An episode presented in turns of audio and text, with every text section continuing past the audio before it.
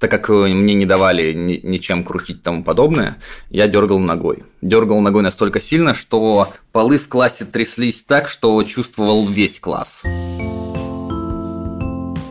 Всем привет! Это подкаст «Со дна постучали». С вами Лола Сайтметова и Наташа Ямницкая. Мы продолжаем рассказывать о людях с необычной историей, о тех, кто столкнулся с трудными жизненными ситуациями, но не сдался и придумал, как жить дальше. Герой нового выпуска – Андрей Аносов, известный пользователем ТикТока под ником RedRussian1337. У Андрея СДВГ. Именно этому состоянию посвящен его блог в китайской соцсети – СДВГ – это синдром дефицита внимания и гиперактивности. Сегодня его считают одним из нарушений нейроразвития. То есть синдром возникает из-за сбоя в работе головного мозга, преимущественно участков, отвечающих за внимание. Но что именно работает по-другому и насколько сильно влияние этой поломки, точно никто не знает. Предрасположенность к СДВГ передается по наследству, и вероятность его передачи очень высока – около 80%. Однако этот процент работает только при наследовании определенной комбинации генов, а в случае СДВГ этих сочетаний множество, поэтому генетический фактор считают важным, но он не определяет наверняка, будет у ребенка СДВГ или нет. Также известно, что у людей с этим синдромом более тонкая кора отделов головного мозга, который отвечает за внимание и когнитивный контроль, и нарушен дофаминовый и серотониновый обмен, влияющий на точность передачи информации – тем не менее, единой позиции по поводу того, становится это причиной или следствием СДВГ, и что именно вызывает развитие синдрома, научное сообщество пока не выработало. СДВГ проявляется тремя основными симптомами – невнимательностью, импульсивностью и гиперактивностью. Чаще всего у таких людей есть сложности с самоконтролем. Им сложно себя останавливать и сдерживать, следовательно, им сложнее вписываться в социум. При этом у людей с СДВГ бывают ситуации, когда их внимание не рассеяно, а наоборот полностью поглощено каким-то делом. Это состояние называют гиперфокусом. Люди с СДВГ сравнивают гиперфокус с состоянием гипноза. С одной стороны, его можно воспринимать как суперспособность. С другой, в гиперфокусе людей с СДВГ есть компонент персеверации – изнурительного застревания в одном состоянии и невозможности переключить внимание на что-то иное. В 20 веке полагали, что с возрастом синдром уходит. Но оказалось, что у половины детей с синдромом симптомы сохраняются и в старшем возрасте. Так что в США и еще в 18 европейских странах признали, что СДВГ встречается и у взрослых. Причем недавнее глобальное исследование показало, что на 20 взрослых людей в мире приходится один взрослый с СДВГ. Кстати, долгое время считалось, что СДВГ – это мужской диагноз. Исследования проводили среди гиперактивных мальчиков, по их же показателям строились и критерии для диагностики, поэтому девочкам диагноз ставили редко. Сегодня ученые говорят, что СДВГ не зависит от пола, просто у девочек и у взрослых женщин он проявляется иначе, чем у мужчин. Девочки и женщины с этим синдромом чаще всего не гиперактивны, а испытывают трудности с концентрацией. Так что уже в четвертой версии DSM, диагностического и статистического руководства по психическим расстройствам, от 1994 года было выведено три подтипа СДВГ с преобладанием дефицита внимания, с преобладанием гиперактивности и комбинированной комбинированный. Сегодня СДВГ как диагноз признан ВОЗ и включен в МКБ-11 – Международную статистическую классификацию болезней. Вылечить СДВГ раз и навсегда пока нельзя, но можно минимизировать его проявление с помощью поведенческой и лекарственной терапии. Андрей получил диагноз только во взрослом возрасте. Причем на поход к психиатру его тоже вдохновили блогеры-просветители в социальных сетях. Мы поговорили с Андреем о том, как изменилась его жизнь после постановки диагноза и начала лечения, о том, с какими упреками сталкиваются люди с синдромом в детстве, особенно в школе и во взрослом возрасте, о мифах, которыми окружен этот диагноз в России, и как с ними справиться. И, конечно, мы обсудили просветительскую деятельность Андрея, почему он вел свой блог, как справлялся с агрессивными комментариями и почему для него так важно говорить о диагнозе.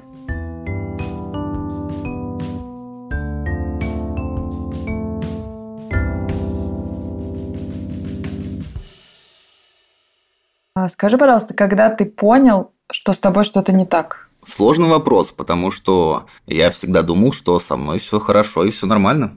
То есть у меня не было такого, что со мной что-то не так. Я нормальный человек, поэтому как бы я никогда не думал об этом. Но если говорить о симптомах СДВГ, то мне в этом помог очень сильно ТикТок, потому что когда мне начало предлагать СДВГшных блогеров американских, я такой, хм, слишком много совпадений. И после этого я начал изучать эту тему и понял, что оказывается так не у всех. Потом я сделал массовый опрос своих друзей, и оказалось, что большинство из них не живет так, как я. Слушай, а если немножко отмотать назад, допустим, в детство, у тебя были какие-нибудь проблемы в школе? Или ты чем-нибудь отличался от своих одноклассников? Или огребал от учителей, может быть?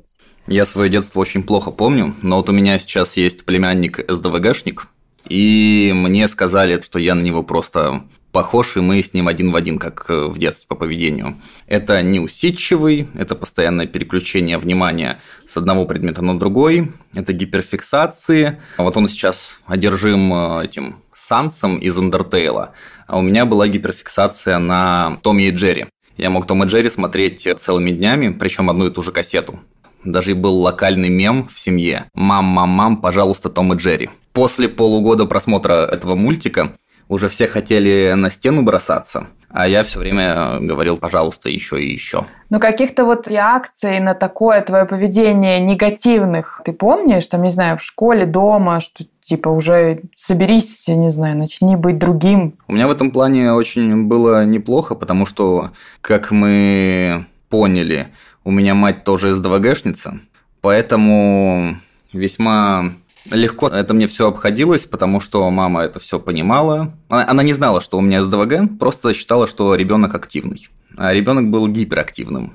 А если брать школу, то как я общался со своей э, учительницей начальных классов недавно, она мне сказала, что да нет, я был нормальным ребенком, но она, в принципе, была и есть женщина такая очень с характером, то есть она держала в узде и не давала мне расслабиться, что это очень хорошо помогает. Она когда увидела, что я постоянно там э, пытаюсь разговаривать со своими друзьями, постоянно там стучу ручкой, дергаю ногой в детстве, она просто взяла и посадила меня на первую парту.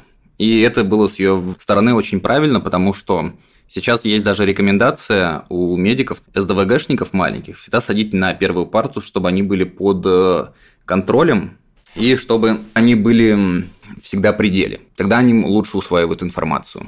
Или же им нужно ходить по классу, и, ну и просто все время двигаться для того, чтобы стимулировать мозг. Э, да, ну, то есть заниматься стимингом, либо же чем-то еще. У меня это было, выражалось вот так как э, мне не давали ни, ничем крутить и тому подобное, я дергал ногой. Дергал ногой настолько сильно, что полы в классе тряслись так, что чувствовал весь класс. А тебе от всего класса за это ни, ничего не было? Вот тем, кто сидел подальше, они чувствовали легкую вибрацию, это их не раздражало, а вот соседям, которые вот буквально соседние парты, они все время говорили, мол, хватит трясти ногой, и поднимали руку и говорили, Андрей опять ногой трясет сильно. Понятное дело, это раздражает детей обычных, и они не могут нормально сосредоточиться. То есть, получается, я не могу сосредоточиться без этого, а они не могут сосредоточиться с этим. Слушай, а давай все-таки проясним, потому что, ну смотри, есть просто условно дергание ногой, когда человек нервничает, что-то там важное предстоит, я не знаю, какую-то важную речь говорит и так далее. И чем отличается твое дергание, чтобы мы на, на какие-то различия поняли? На самом деле нервное дергание это просто из-за того, что ты нервничаешь, тебе нужно как-то спустить пар, как-то найти выход твоим эмоциям, но ты не можешь этого сделать, поэтому это начинается дергание ногой, колупание пальцев, кусание губ и тому подобное. У СДВГшников все немного по-другому. У нас из-за того, что недостаток дофамина и нарушена его выработка, наш мозг постоянно ищет дополнительную стимуляцию. И дополнительная стимуляция, если не идет извне, то тогда она ищется в самом себе. То есть, таким образом, СДВГшники очень часто начинают напевать в классе всякие мелодии, тихо себе под нос, крутить ручки постоянно, дергать ногами и тому подобное. Просто без этого очень сложно сосредоточиться на одной какой-то цели. Потому что, когда говорят сосредоточиться на этом и отложи там, не слушай музыку, не дергай ногой, ты пытаешься сосредоточиться на том, как сосредоточиться и ты не усваиваешь абсолютно всю информацию, которую тебе пытаются принести. Слушай, а чем СДВГ отличается от обычной лени? Прорабатываю сейчас это с психологом, прокрастинацию. Но вот А, во-первых, понятия лени в психологии как таковой не существует, потому что у этого всегда есть какая-то причина. Их может быть совершенно безумное количество у одного человека. Но вот э, если говорить об исполнительной дисфункции, когда человек не может взяться за какое-то дело, как это происходит у меня? Ты просто сидишь и пытаешься взяться, ну, допустим, приняться за работу. А твой мозг не позволяет тебе этого сделать. То есть он, эм, грубо говоря, обездвиживает тебя. То есть ты можешь заниматься чем-то одним, но у тебя наступает этакий паралич. Вот, допустим, очень хороший, хороший пример э, проявления этой дисфункции. Например, сегодня я пришел из магазина, достал телефон из кармана, и у меня остались наушники. Я понял, что если я сейчас их не вытащу, то я их забуду потом и буду искать минут 15-20, пытаясь вспомнить, куда я их положил. Но в этот момент мой мозг начал сопротивляться тому, чтобы я просто вытащил наушники. То есть, кажется, такое простое действие, взял, засунул руку в карман и вытащил наушники. Ничего сложного. Но твой мозг настолько этому сопротивляется, что у тебя повышается тревожность, вскакивает до неимоверных уровней. Если ты начинаешь это делать, то у тебя появляется рой мыслей о том, что а нужно ли тебе это делать, а зачем тебе это делать, а принесет ли тебе это какое-то удовольствие. И потом мозг пытается застопорить тебя э, в какой-то момент и отключает тебе все мысли в принципе. И после этого он пытается тебе запустить в мозг другие мысли, которые тебя отвлекут. Вот, по крайней мере, это так происходит у меня. Поэтому лени не существует, но исполнительная функция очень сильно бьет по СДВГшникам. С этим можно научиться жить и работать, но если этим не заниматься с раннего детства, то приходится придумывать самому безумное количество костылей. Ты знаешь, что мне интересно в этом? Как ты писал сочинение? Именно момент то, что нужно себя посадить. А, это посадить? О, тут э, есть э, аббревиатура и СНС, кажется, называется. Э, интерес, срочность, спор и новизна. Вот я всегда доводил до срочности. То есть э, в последний срок буквально там уже 11 часов вечера, я начинаю это писать, если я не дописываю, то есть засиживаюсь допоздна, мама заходит в комнату, спрашивает, «Э, ты почему не спишь? Я такая, «Э, я, я просто повторяю. Да, я повторяю. Она такая, ложись спать. Я говорю, хорошо, ты ложишься спать, э, достаешь фонарик, тогда еще были только фонарики, и в кровати уже под одеялом, чтобы никто не увидел, пишешь это сочинение. Я сижу киваю просто. А, понятно, я, я вижу, да. Если какая-то домашка была, которую можно было сделать быстро, ну, списать быстро, то это перед уроком. То есть я даже не удосуживался позвонить, спросить задание, либо же когда уже были фотки, попросить фотки, нет, перед уроком. Вот есть 10 минут перемены, за эти 10 минут э, скатать э, все, что только можно. У меня возникает вопрос тогда, а если сочинение на уроке? А, ну, тут все гораздо проще. Парадокс СДВГшника. Нам очень не нравится четкая структура. Мы любим, когда такой либо же легкий хаос, либо же такой творческий беспорядок, когда есть возможность отклониться в сторону, заняться чем-то своим. Но мы не можем без этой структуры, потому что если структуры нет, то тогда нас начинает слишком сильно водить из стороны в сторону. И получается, что урок – это такое место, где ты хочешь не хочешь, у тебя есть структура, и ты поставлен в четкие рамки. Поэтому из-за этого приходится делать. То есть, если ты отдан на откуп самому себе, ты будешь дедлайнить. Если ты в какие-то четкие рамки поставлен, то ты в эти четкие рамки, скорее всего, и впишешься. Но тебе это будет очень сильно не нравиться. Для меня сидение на уроке и любое написание там контрольных и сочинения – это была адская мука. Потому что, опять же, ты все время отвлекаешься, так как тебе нельзя трясти ногой, нельзя стучать ручкой, ничего не делать. Э, все в тишине э, сидят, скрипят себе э, ручками, и это неприятно. Ох и да. А когда ты понял, что это что-то ну, как бы какой-то, не знаю, это не болезнь же. Это, это нейроотличность. Вот, да, да, это нетипичность, условно, да, как это назвать-то, я пытаюсь подобрать слово. Ну, есть нейротипичные люди, а есть нейроотличные. Вот когда ты это понял, ты куда пошел? Вот я это понял в мае прошлого года, то, что я, кажется, СДВГшник. И я сразу начал искать, как можно диагностироваться в России и как этим занимаются коррекцией и лечением. А это целый квест. О, это целый квест. Я даже про это делал видео у себя в ТикТоке. прям мануал, как э, поставить себе СДВГ, точнее, как добиться диагноза СДВГ. И как? Что-то расскажите про квест. Ну, я расскажу свой квест. Э, собственно, по нему я и сделал это видео.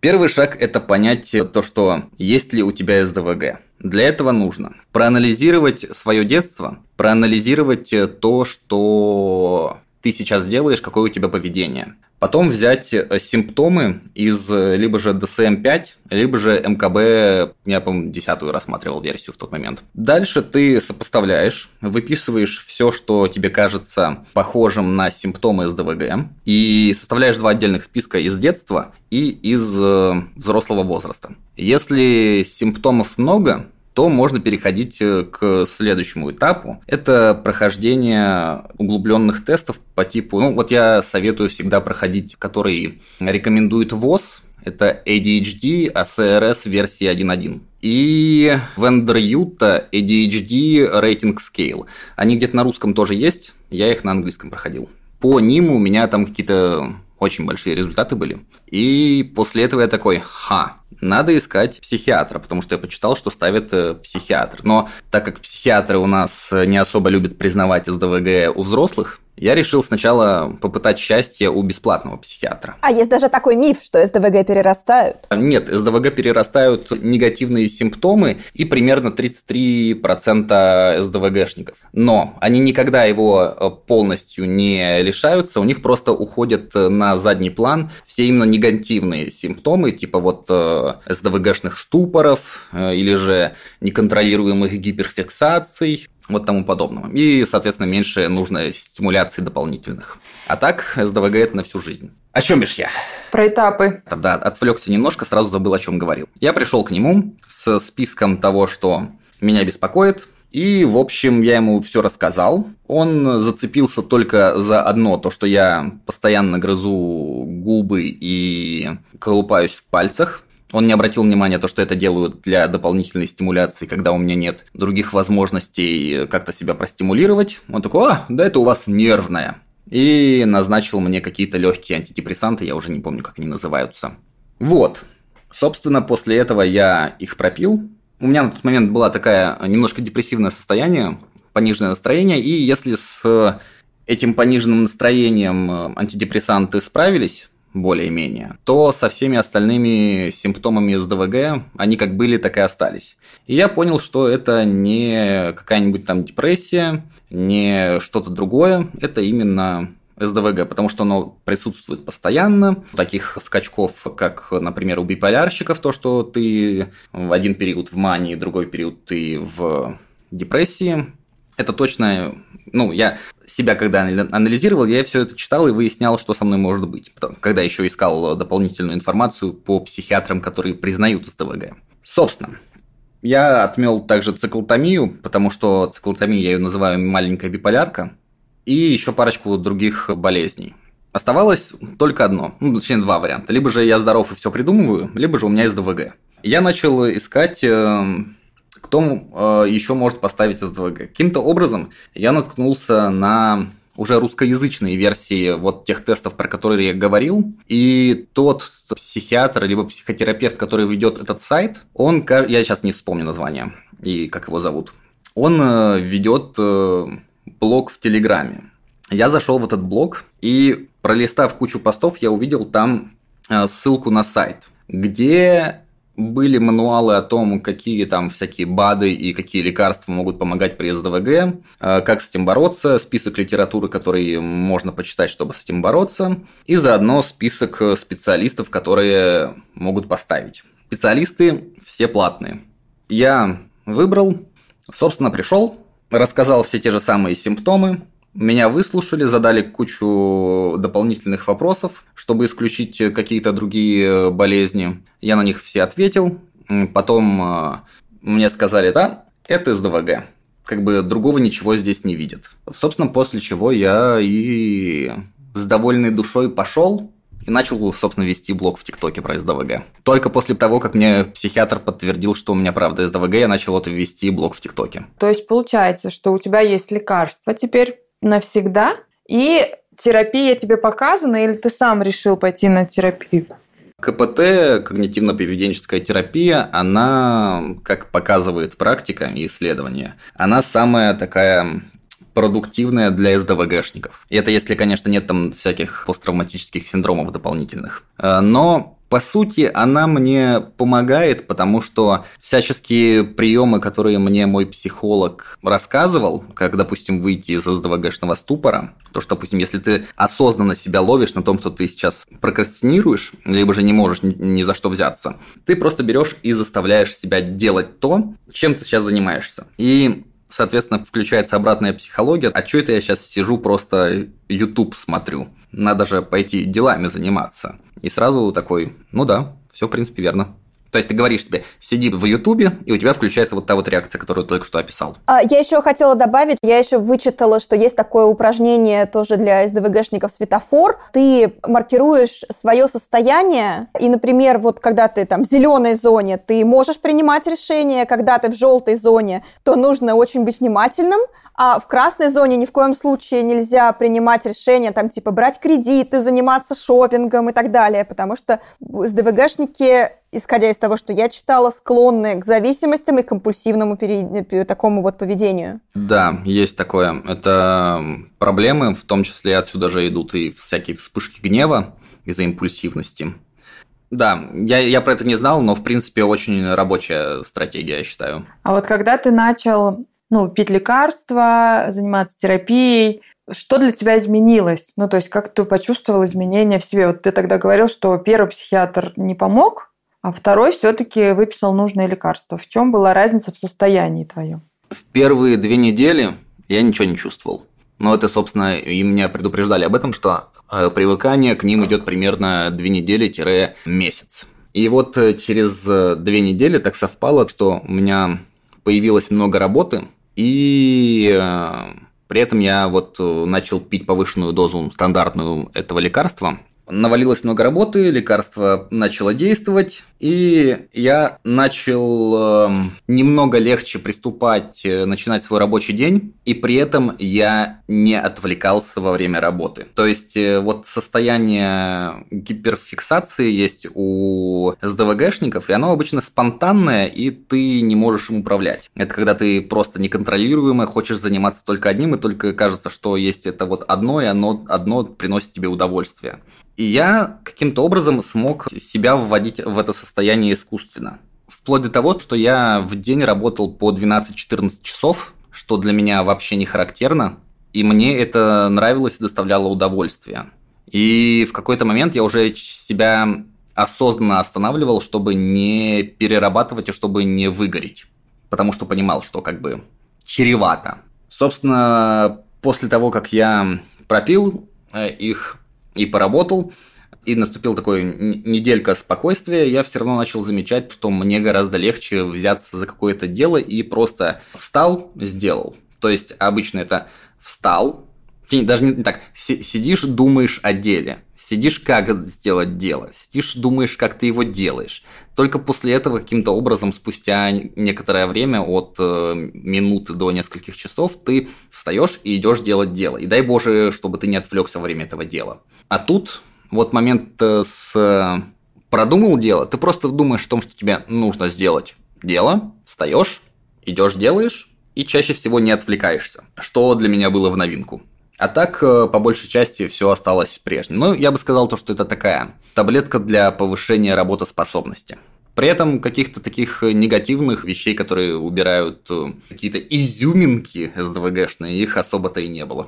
А вот слушай, про изюминки у СДВГ мне кажется, что гиперфокус можно считать немножко супероружием, хотя за него приходится платить. Вот мне интересно, чем платил ты, ну и вообще как ты относишься к этой изюминке? Это, с одной стороны, чудесная вещь. Ну, во-первых, я э, стараюсь разделять гиперфокус и гиперфиксация. Давай мы их объясним еще. Что такое гиперфокус, что гиперфиксация? Гиперфиксация – это, ну вот как я объясняю это на своем канале в ТикТоке, это такое внезапное хобби, которое тебя захватывает за головой. Вот когда ты читаешь интересную книгу и не можешь оторваться, это вот очень похоже на это состояние. Только СДВГшник буквально не может оторваться, даже если захочет, а он не хочет. И он просто не замечает все, что творится мимо него. То есть, если он, допустим, начинает делать какие-то дела, заниматься работой, либо же с кем-то встречается, все мысли только об одном, все разговоры только об одном.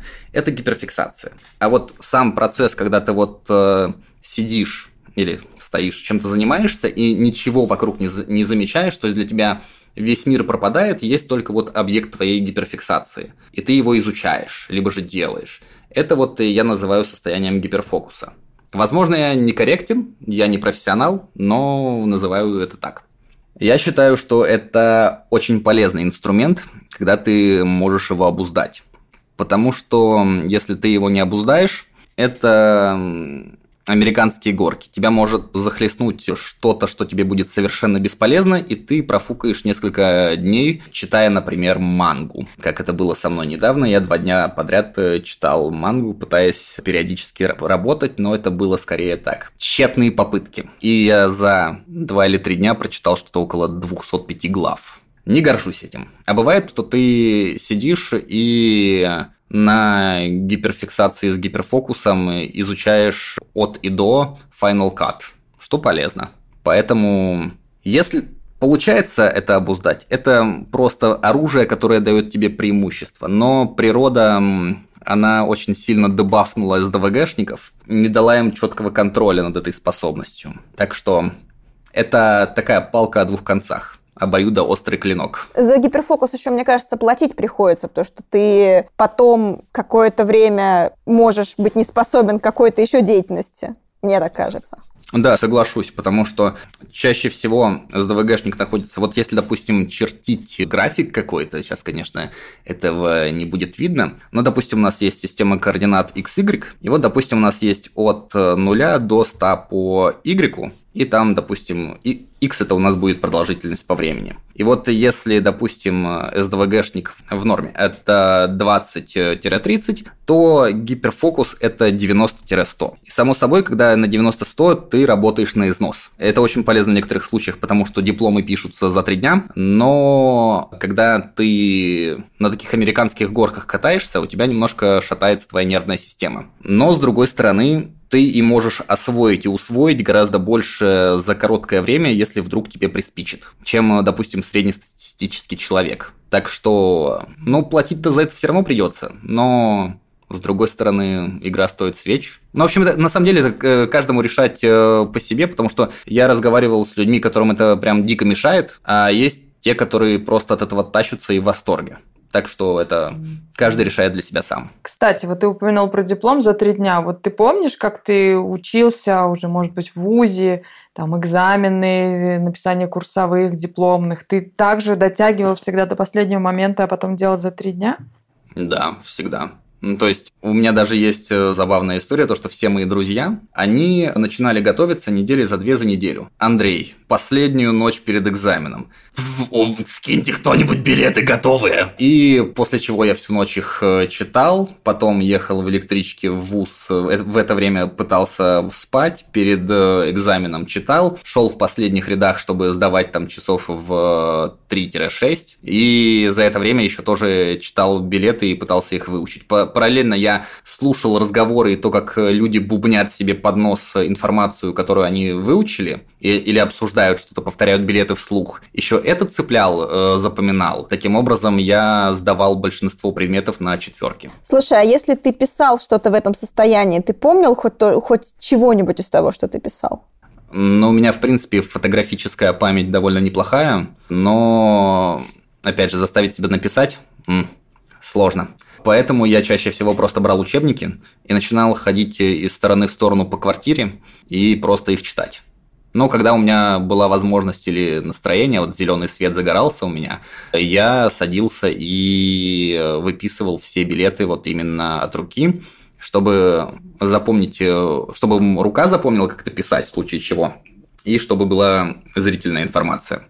Но в итоге диплом я, насколько помню, то ли на 4, то ли на 5 сдал. Мне настолько фраз твоих хочется прям, что я, я прям хочу дойти до... Я нашла уже сообщество людей, взрослых людей с СДВГ, и поняла, что мне очень хочется дойти до психиатра, который, да, который бы со мной поговорил, потому что когда ты вот рассказываешь, и когда я смотрела твои ролики, я такая, блять, какое знакомое привидение. Ага, я вот точно так же, когда я смотрел американских блогеров, сказал, ой, ёб твою мать, не у всех так?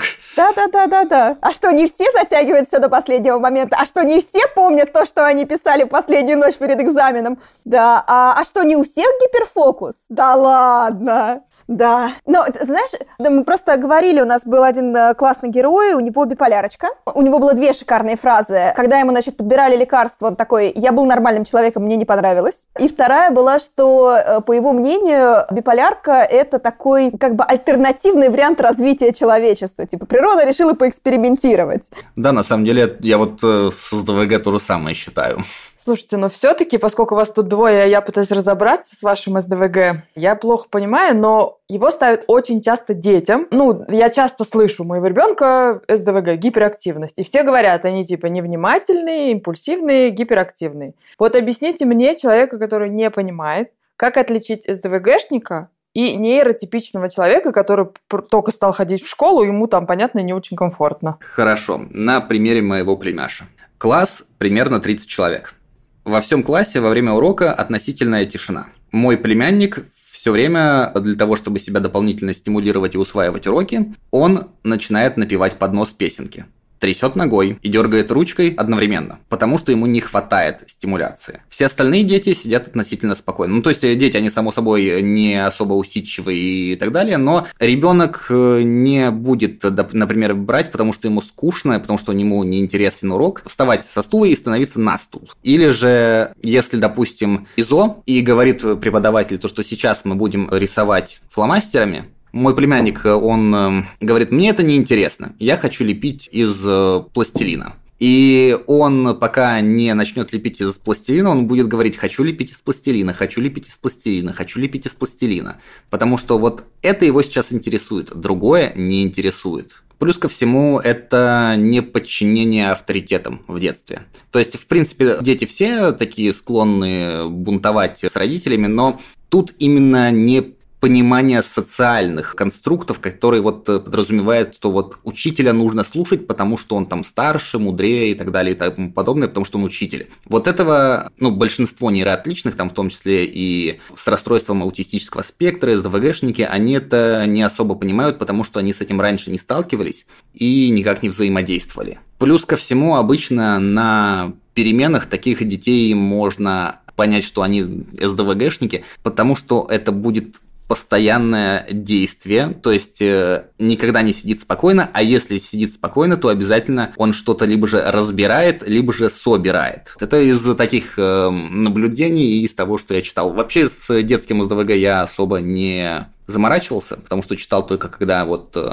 моему племяннику ставили, и сестра попросила изучить это. Но обычно это очень сильно отличить, отличается. Если вот поставить просто активного ребенка и ребенка с СДВГ и понаблюдать за ними 2-3 часа, то можно будет сразу понять, который из них СДВГшник. Ты знаешь, у меня здесь есть комментарий такой. Во-первых, ты, кстати, у себя в видео говорил об этом, что сейчас все действуют ну, в России по МКБ-10, которая подразумевает, что СДВГ должно быть и синдром и гиперактивности, и вот дефицита внимания. А в МКБ-11, которую должны начать использовать с этого года, там разделяют, что может быть либо гиперактивность, либо дефицит внимания. И мне вот интересно, но это нужно, конечно, с врачами говорить, у детей может быть тоже либо-либо. Да, конечно. Ну, то есть, вот если говорить о подтипах, в МКБ-10 есть, по-моему, три типа. Это преимущественно гиперактивный, смешанный, или это с DSM-5 путаю, не уверен. Я, я за это не ручаюсь, это либо DSM-5, либо МКБ-10. Есть э, гиперактивный, э, смешанный и невнимательный. Вот у меня, мне повезло, у меня смешанный. Невнимательные подтипы чаще всего находят у девушек. Девочек, э, да. Это, то есть, такая рассеянность, постоянное витание в облаках, невозможность концентрироваться, выпадение из разговоров, постоянные потери всяких вещей, сменок, ключей, шапок. Это если мы говорим про детство. И тому подобное. И обычно такие дети постоянно фантазируют и выдумывают там чуть ли не кучу миров, постоянно говорят о том, что они напридумывали, либо же фантазируют и потом рассказывают то, что вот там ко мне приходили всякие там волшебные феи и так далее и тому подобное. То есть фантазия у таких детей обычно очень сильно развита, потому что они стимулируют себя этим, потому что больше не могут найти чем. А если быть э, вот э, таким а, грубо обобщающим, невнимательный, это активность направлена в себя, гиперактивный – это активность направлена вовне. Вот у гиперактивных Например, они очень часто там могут э, драться с людьми. У них больше импульсивность именно направлена на вне. Они могут э, просто так э, что-нибудь ломать или же разрушать просто потому, что им хочется выплеснуть энергию. И это, собственно, и в детском возрасте это выливается в аутоагрессию, вот аутоагрессия. Потому что чаще всего детей за это наказывают, за их активность, гиперактивность. И, соответственно, ребенок пытается... Сбросить напряжение другим способом. Да, именно. А так еще гиперактивный подтип, но это, это сложно так сказать, потому что это легче открыть DSM-5 и почитать критерии, которые там есть, и там они довольно-таки подробные. И плюс ко всему, там вот все, что перечисляется в DSM-5, должно в течение длительного периода жизни наблюдаться, чтобы поставили этот диагноз. Некоторые дети в школе, они, само собой, в первые, там, допустим, в первом классе, в э, первые два месяца, они пытаются социализироваться, пытаются подстроиться под школу и немножко бунтуют. Но если там в течение полугода, года ребенок не может акклиматизироваться, то это уже такое подозрение. Есть мнение, что СДВГ это в 30% генетическая история, и ты, например, уже упомянул свою маму. Она тоже в каком-то уже взрослом возрасте поняла, что у нее СДВГ, или как-то? Она поняла это после того, как я понял. То есть она всю жизнь жила с этим и не знала, что с ней что-то не то. Она не знала, что у нее СДВГ, она просто вот научилась с этим жить. И у нее там жизнь была очень сложная, ее постоянно загоняли в рамки, и поэтому она еще и из-за этого научилась с этим жить, и ее это не особо беспокоило. Но когда я начал ей перечислять всю свою симптоматику,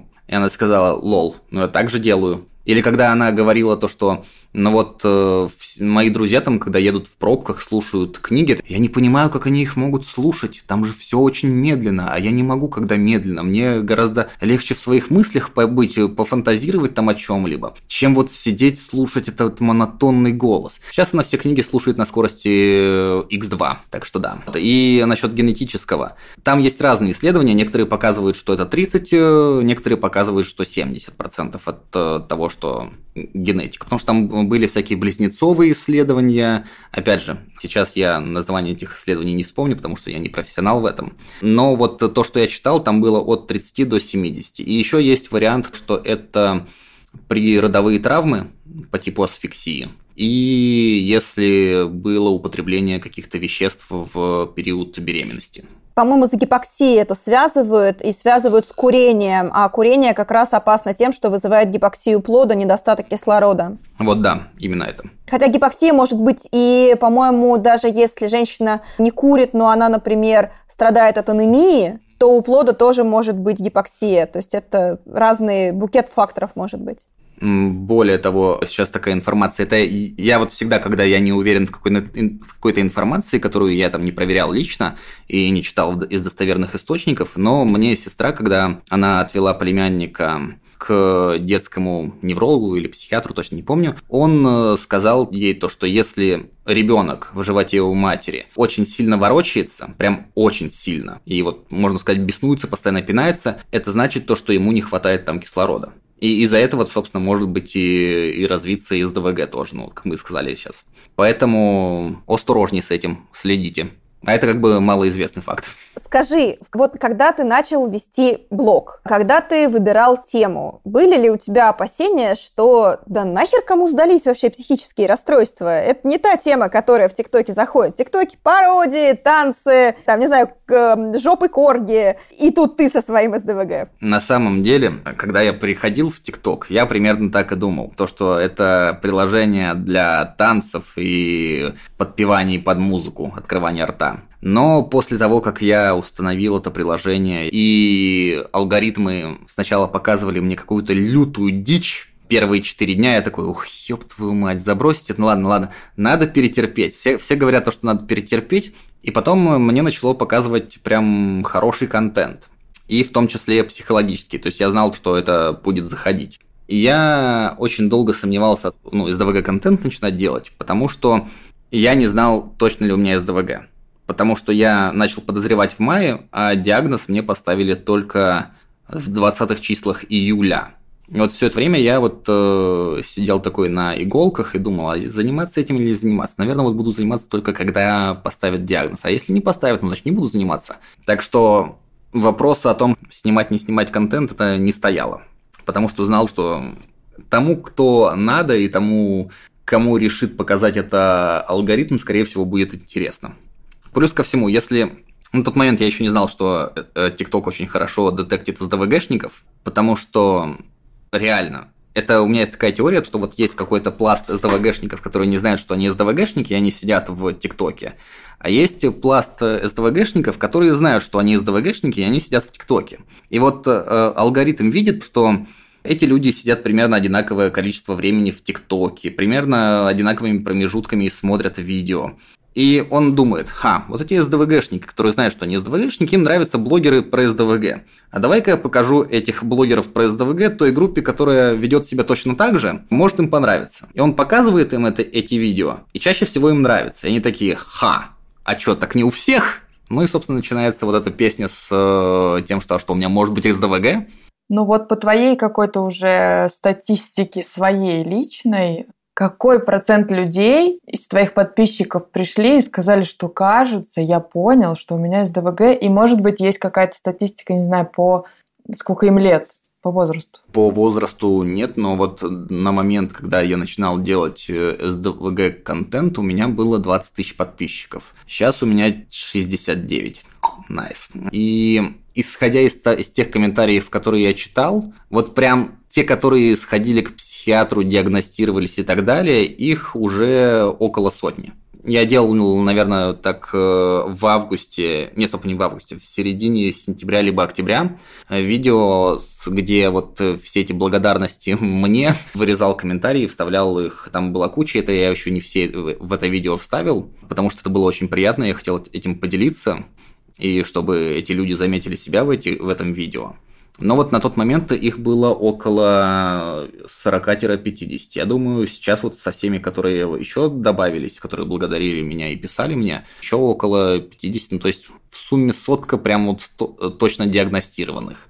Еще есть те, которые по всем тестам и по всем а, самоанализом и самодиагностики, они вот говорят, что тоже, но у них нет возможности сходить к СДВГ- friendly психиатру, так как они есть в основном только Москва-Питер. Слушай, а вот по тем комментариям, которые ты получаешь, я видела твои ролики, в которых тебе говорят, что надо быть мужиком, а настоящий мужик, он не плачет, не жалуется, не рассказывает о таких вещах, как проблем с головой, это вообще не мужское дело. Ты как на это реагируешь? Что ты об этом думаешь? И когда первый раз такое получил, как отреагировал? Я человек очень в этом плане спокойный, потому что я прошел через все пути становления от немного быдловатого до толерантного. Поэтому я понимаю, что все люди думают по-разному. И с течением времени, если ты начинаешь разбираться в самом себе и разговаривать с разными людьми, то есть общаться и социально взаимодействовать не только с одной группой людей, которые зашоренные, как ты, а в принципе с многими разными, то ты начинаешь понимать, что не все так радужно, как казалось раньше. Весь мир не состоит из черного и белого, а есть куча полуоттенков.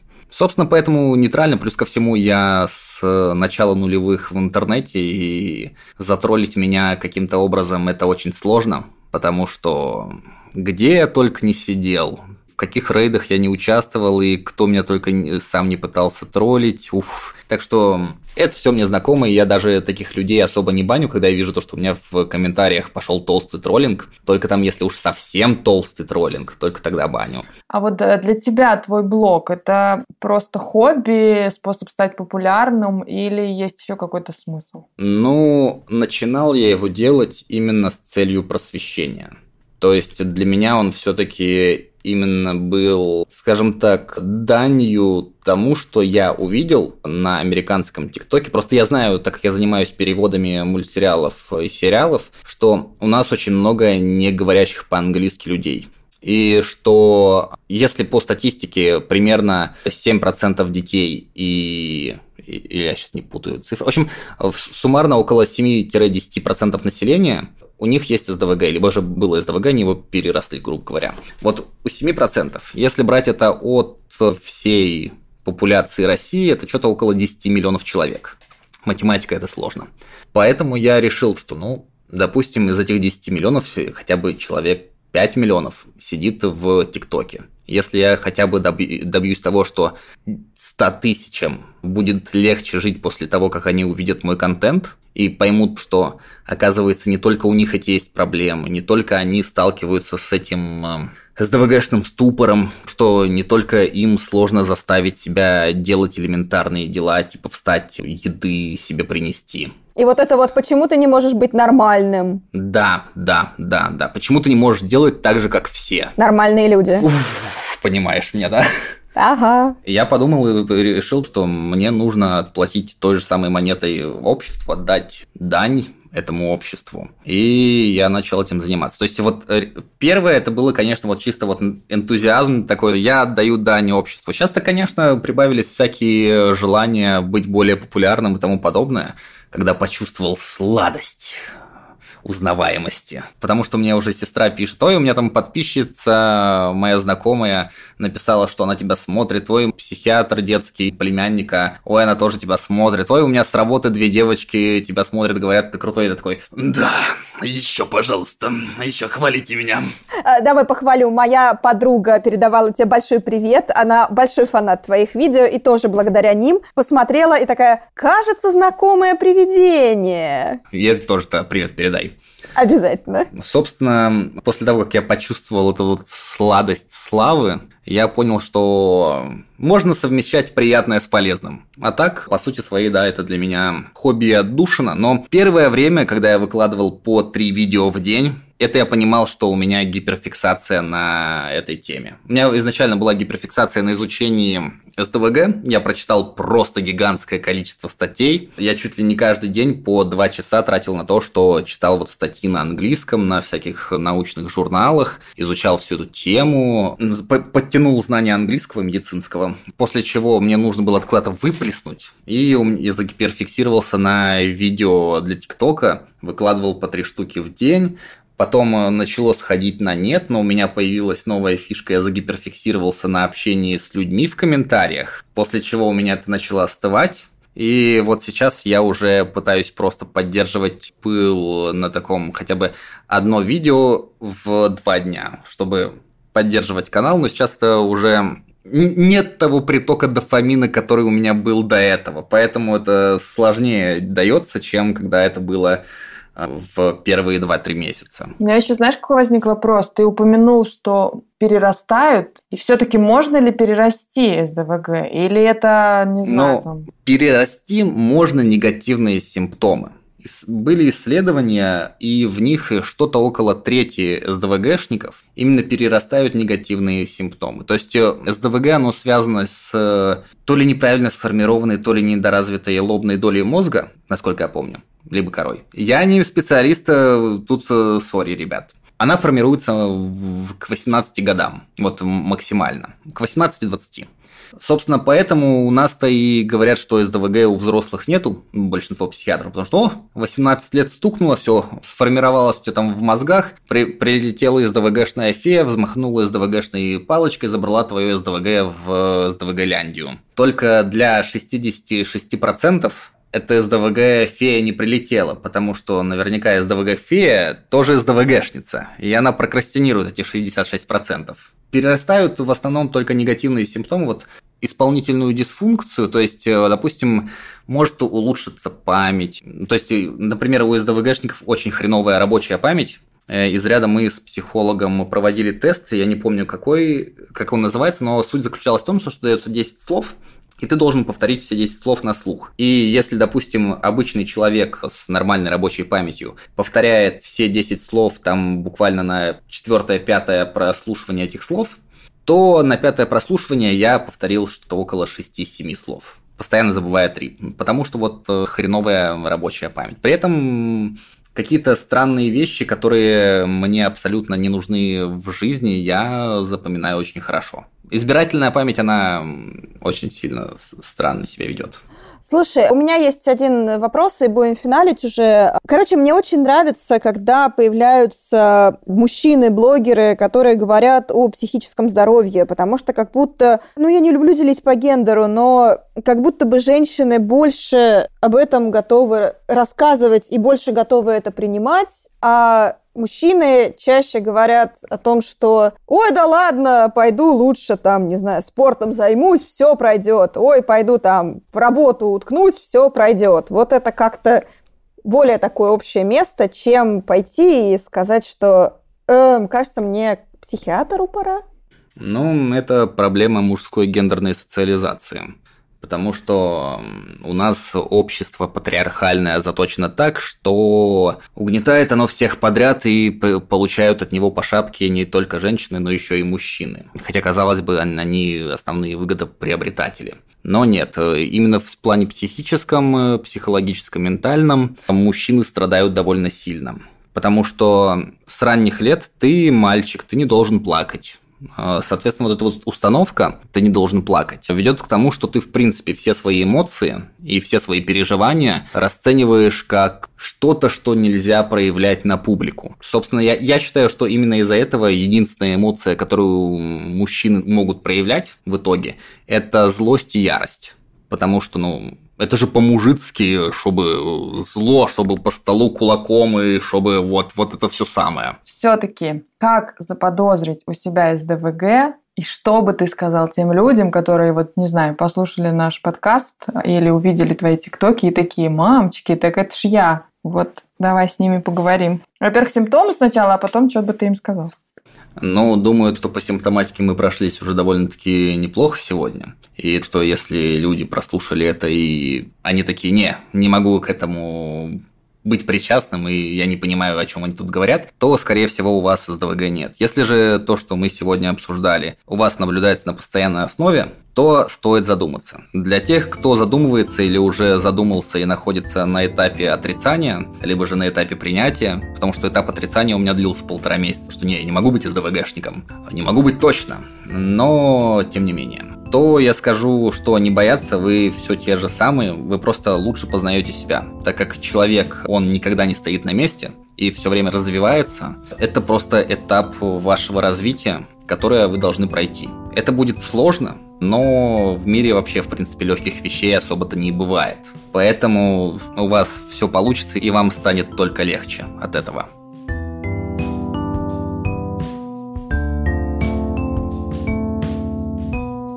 Мы говорили с Андреем в начале февраля 2022 года. С тех пор его блог в ТикТоке перестал обновляться, так как соцсеть ограничила деятельность российских пользователей.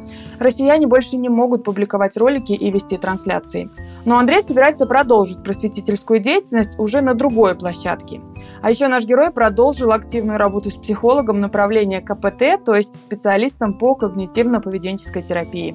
По словам Андрея, эти сеансы сильно помогают ему как в борьбе со стрессом, так и в борьбе с исполнительной дисфункцией. А это подкаст «Со дна постучали». С вами были Наташа Ямницкая и Лол Сайтметова. Услышимся через неделю.